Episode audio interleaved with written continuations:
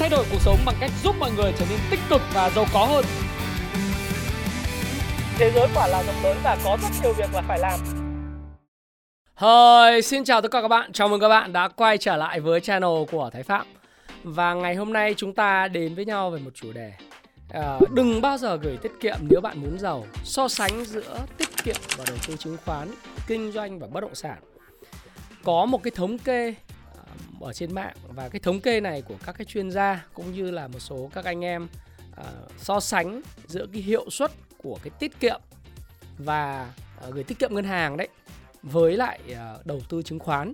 Thế thì có một thống kê là năm 2013 là tỷ suất sinh lời của VNI Index tăng là 21,97%, 2014 là 8,12%, 2015 là 6,12%, 2016 là 14,82%, còn riêng năm 2017 là tăng 48,03%. Đến 2018 thì giảm 9,32%, 2019 là 7,67%, 2020 là 14,87%, 2021 là 35,73%, còn 2022 là sụt giảm rất mạnh là 32,78%.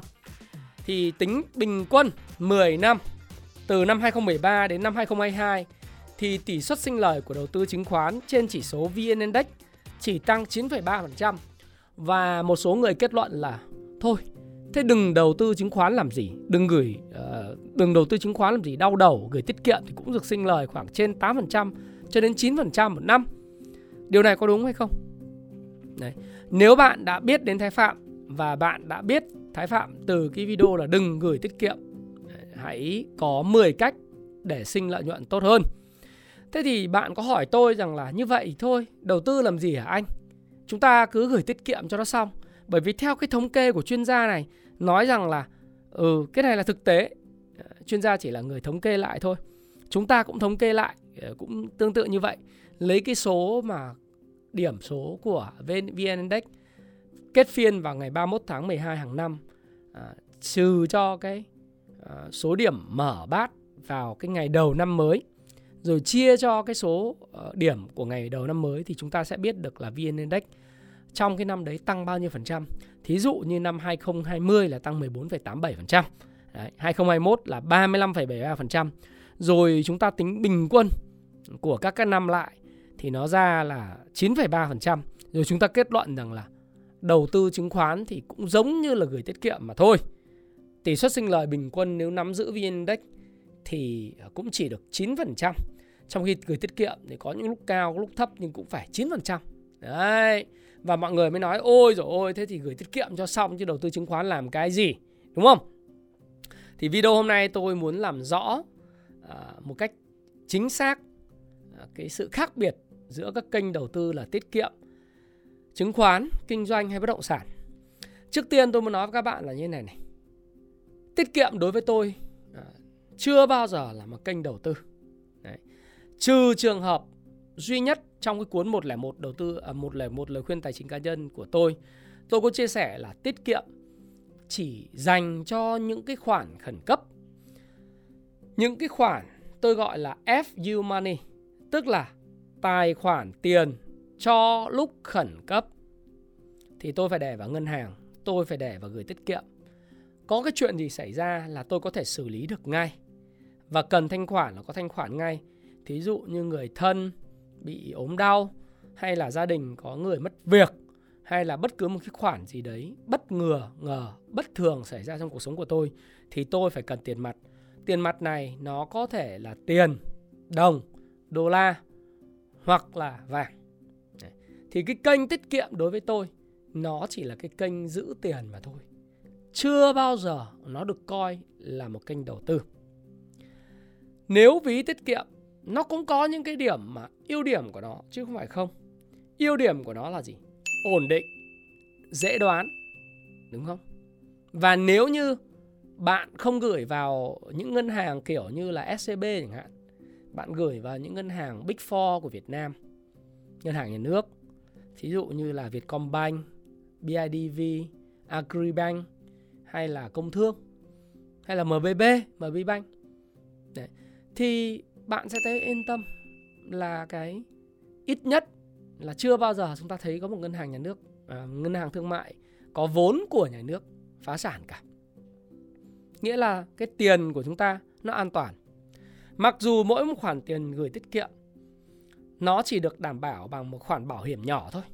Nhưng mà chúng ta thấy practice cái gọi là thực tế thực hành của Việt Nam thì chưa bao giờ có một ngân hàng thương mại mà có vốn của nhà nước có hiện tượng bị phá sản bởi vì cái thanh khoản của họ rất là dồi dào và người dân có cái niềm tin vào những cái thương hiệu như vậy thì tôi nói thí dụ như là BIDV, MB Bank, à, uh, Agribank, uh, à, Vietcombank đấy, hay là Công Thương Vietinbank đấy. Thế những cái ngân hàng đấy thì làm sao mà các bạn sợ là bạn không rút được tiền bởi suy cho cùng tiền đồng thì do ngân hàng nhà nước cấp đấy. và họ cũng huy động được nhiều như vậy thì cái kênh tiết kiệm chúng ta thấy là nó ổn định nó an toàn nhưng vì nó ổn định nó an toàn do đó cái tỷ suất sinh lời của nó cũng ổn định và ở mức thấp hơn 10% bình quân.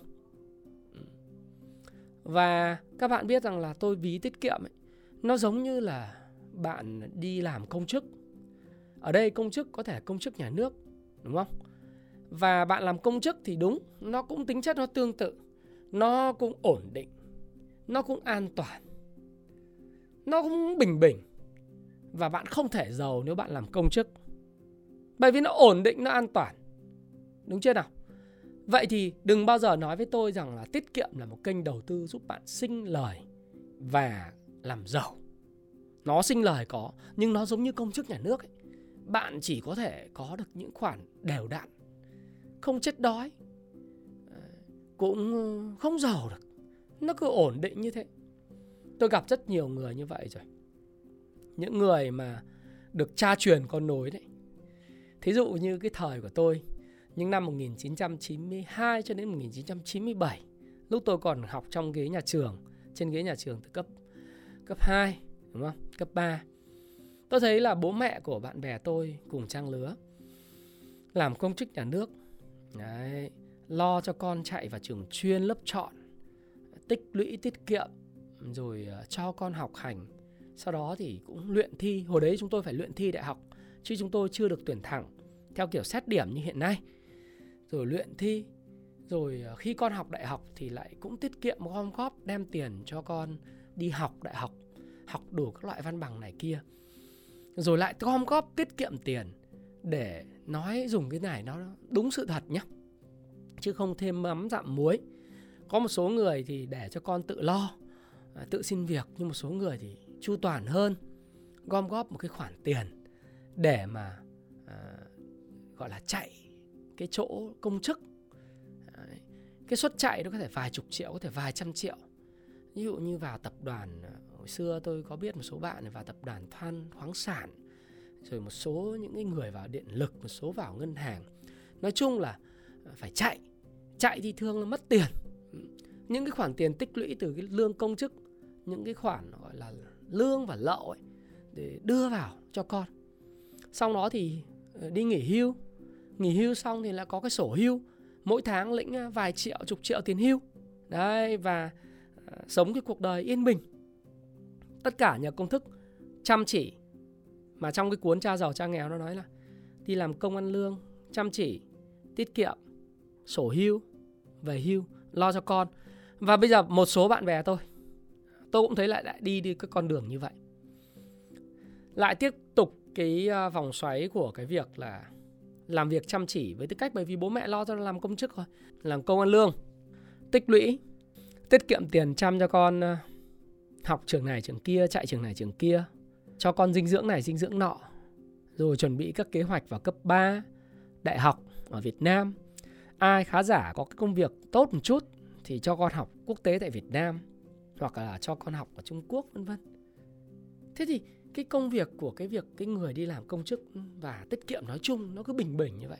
Đấy, thì đó là cái kênh tiết kiệm mà bạn cần phải hiểu rõ cái bản chất của nó là như vậy. Không ai giàu lên nhờ tiết kiệm. Nhưng cũng không ai chết đói vì tiết kiệm. Được không? Cái kênh thứ hai đó là cái kênh rủi ro hơn đó là đầu tư vào bất động sản này đầu tư vào chứng khoán này đầu tư vào cái công việc sản xuất kinh doanh của chính bản thân mình thì bạn thấy đấy như là à, cái thống kê nó chỉ ra nói có sách bách có chứng trong 10 năm vừa rồi chúng ta chứng kiến hai cái à, hai cái năm giảm điểm rất mạnh. Đó năm 2022 vừa rồi và năm 2018. Thực tế 2018 là giảm có 9,32% thôi, nhưng nhiều người bị phá sản trong chứng khoán. Còn 2022 thì thực sự với bạn nó là một năm mất tiền của xã hội. Nhiều người người mất ít, người mất nhiều. Cái điểm số nó mất 32% như vậy thôi nhưng mà nhiều người thì có khi là chỉ còn 1 phần 10 tài khoản. Đấy. Xong bạn sẽ ôi trời ôi đầu tư chứng khoán mà rủi ro thế này thì thôi.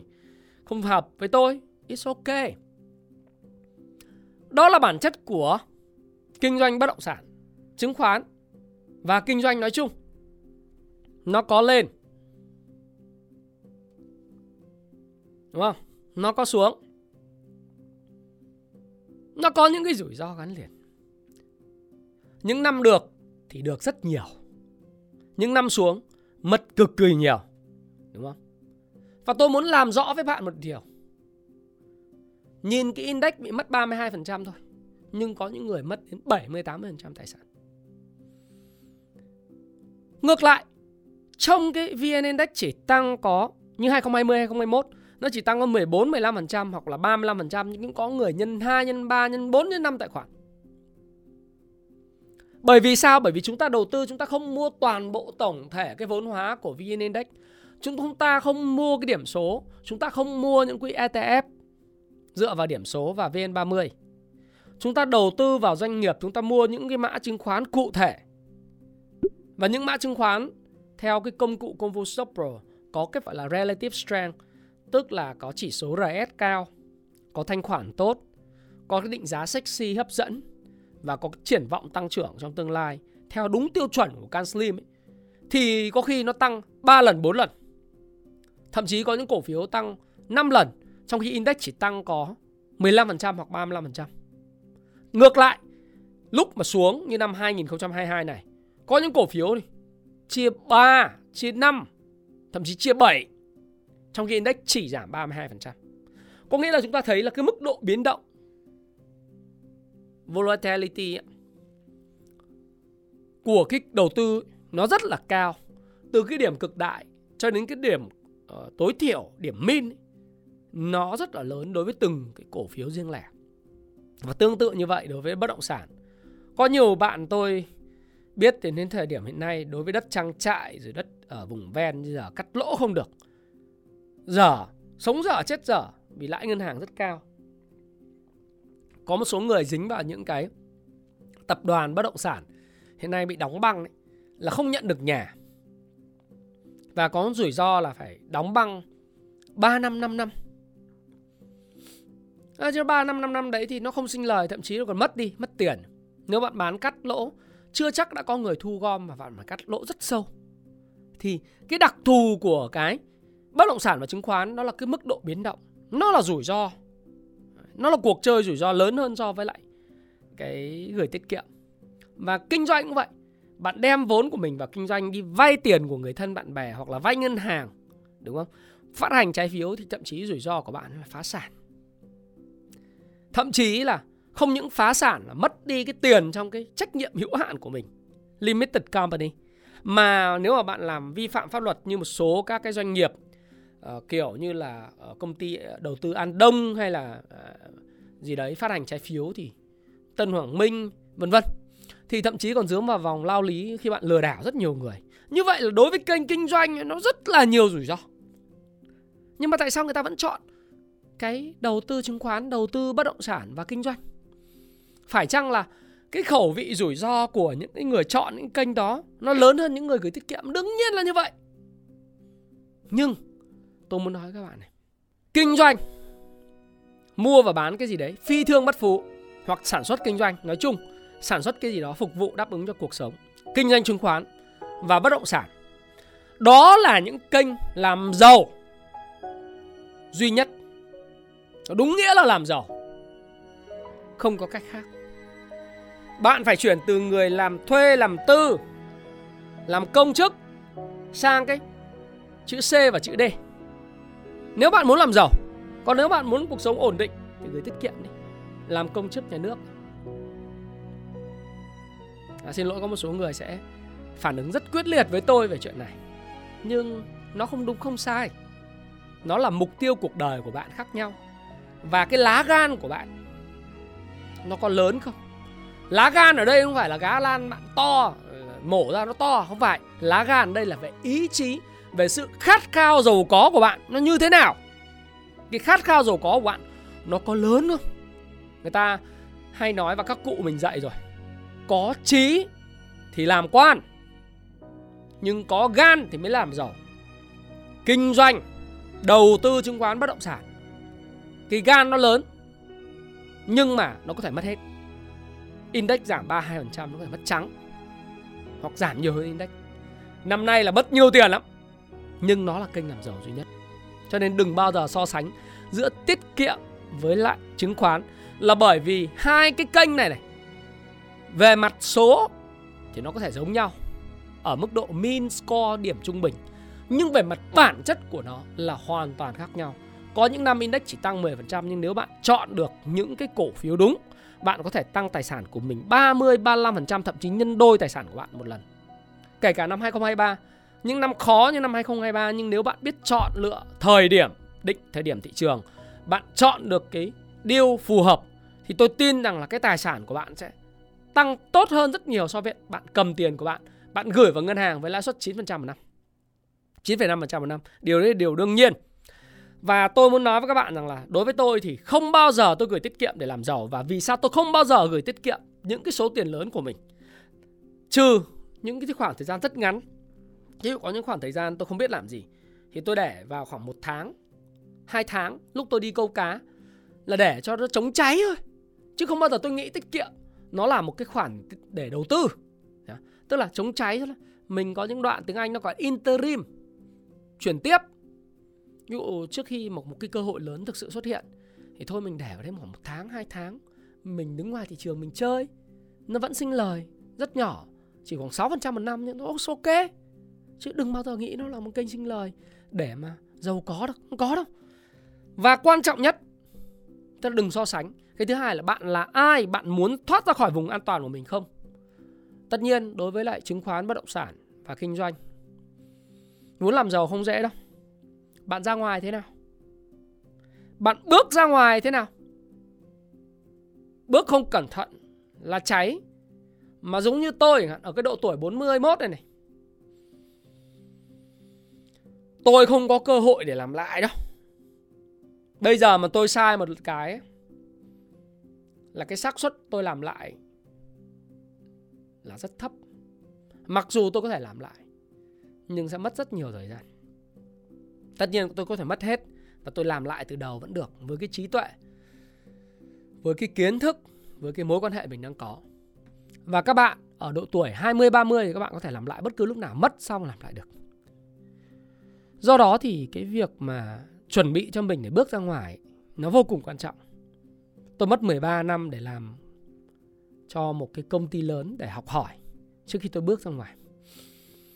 Và phải rất là quyết đoán và dũng cảm mới dám bước ra vòng tròn an toàn của mình. Khó đó không dễ, nhưng phải có sự chuẩn bị. ngược và điều đó cũng đúng với lại cái câu chuyện bạn muốn đầu tư chứng khoán. Bạn phải có sự chuẩn bị. Sự chuẩn bị đúng đắn nhất đó là học hỏi. Học hỏi, học liên tục, học từ sách, học từ kinh nghiệm của người khác, học từ những khóa học, học từ cái thất bại của chính mình.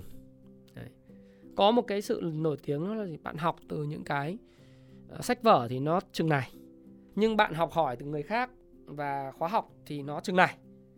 Học từ cái kinh nghiệm của bản thân mình thực tế thực chiến thì nó gần này. Nhưng mà bạn học những cái thứ mà bạn đã thất bại từ những thất bại của bạn thì nó là cao nhất. Do đó bốn cấp bậc của việc học. Học từ sách vở, học từ khóa học và người khác. Học từ cái trải nghiệm của mình trên thương trường, trên thị trường và học từ chính những thất bại của mình.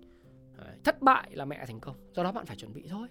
Và thái phạm thì muốn làm một cái video rất là ngắn gọn như vậy để thứ nhất là đừng bao giờ bạn lập lờ giữa một cái kênh giữ tiền và một cái kênh đầu tư sinh lời cái thứ hai, đừng mong giàu có chỉ bằng gửi tiết kiệm, ăn rẻ tiết kiệm mà làm công chức nếu bạn không muốn những cái cuộc chơi là ước mơ con a small dream, đè nát cuộc đời con, Đấy. nghĩa là ước mơ còn con, đè nát cuộc đời của những đứa con bạn, nhỏ bé còn tất nhiên sẽ chẳng gì sai, bạn là một người lương thiện. Đó do các bạn lựa chọn, đi làm, tích lũy đủ sống, có chút dư giả gửi tiết kiệm. Thấy cuộc đời trôi qua nhẹ nhàng. That's good. Chả ai chỉ trích bạn cả. Bạn là một người tốt, một người tử tế, một người lương thiện trong xã hội. Bạn đóng góp vào sự phát triển của xã hội. Thế tất nhiên, không ai nói là đúng hay sai ở đây, hay bạn chả có gì sai cả. Và miễn là bạn là một người tử tế thì đều đúng cả. Tuy nhiên có trí làm quan có gan làm giàu. Muốn làm giàu thì phải có lá gan khác. Do đó đừng bao giờ so sánh giữa hai kênh này bạn nhé. À, và thái phạm để một cái câu hỏi mở cho bạn. 2023 nghị quyết của bạn là gì? Bạn muốn trở thành một con người như thế nào? Lá gan của bạn to đến đâu? Hãy đón chờ cái à, video của tôi về cái nghị quyết năm 2023 sẽ được phát vào những ngày cuối cùng của năm hoặc là những ngày đầu của năm mới. Thái bạn, cảm ơn bạn và xin chúc bạn thịnh vượng, giàu có và thật nhiều sức khỏe. Chúc gia đình của bạn luôn luôn hạnh phúc và ngập tràn tiếng cười. Xin chào và xin hẹn gặp lại các bạn trong video tiếp theo. À đừng quên, video này cũng tiếp tục sẽ tặng cho bạn chia sẻ được những cái câu chuyện hay nhất về chuyện bạn đã thoát ra khỏi vòng tròn an toàn của mình như thế nào. Tôi sẽ tặng cho năm bạn kể cho tôi một cái câu chuyện về chính cuộc đời thật của bạn thoát ra vòng tròn an toàn như nào. Một cái cuốn thiết kế cuộc đời thịnh vượng. Và cuốn này thì à, cảm ơn à, tất cả những mạnh thường quân đã tài trợ cho kênh Thái Phạm và gửi tới những cái khán giả của kênh năm cuốn sách thiết kế cuộc đời thịnh vượng cho những bạn kể cho tôi những câu chuyện bạn đã thoát ra khỏi vỏ bọc và team Thái Phạm và tôi sẽ là người trực tiếp tổng hợp lại và xin cảm ơn tất cả các bạn. Chúc các bạn may mắn và rất mong là sẽ có được sự chia sẻ của các bạn à, đồng hành với lại Thái Phạm tiếp tục trong năm 2023 xin chào và xin hẹn gặp lại các bạn.